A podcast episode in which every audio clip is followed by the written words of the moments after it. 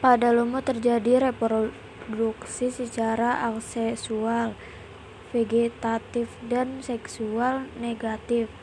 Reproduksi seksual aseksual terjadi dengan pembentukan spora di dalam sporagium kotak spora. Spora tersebut kemudian tumbuh menjadi gametofit.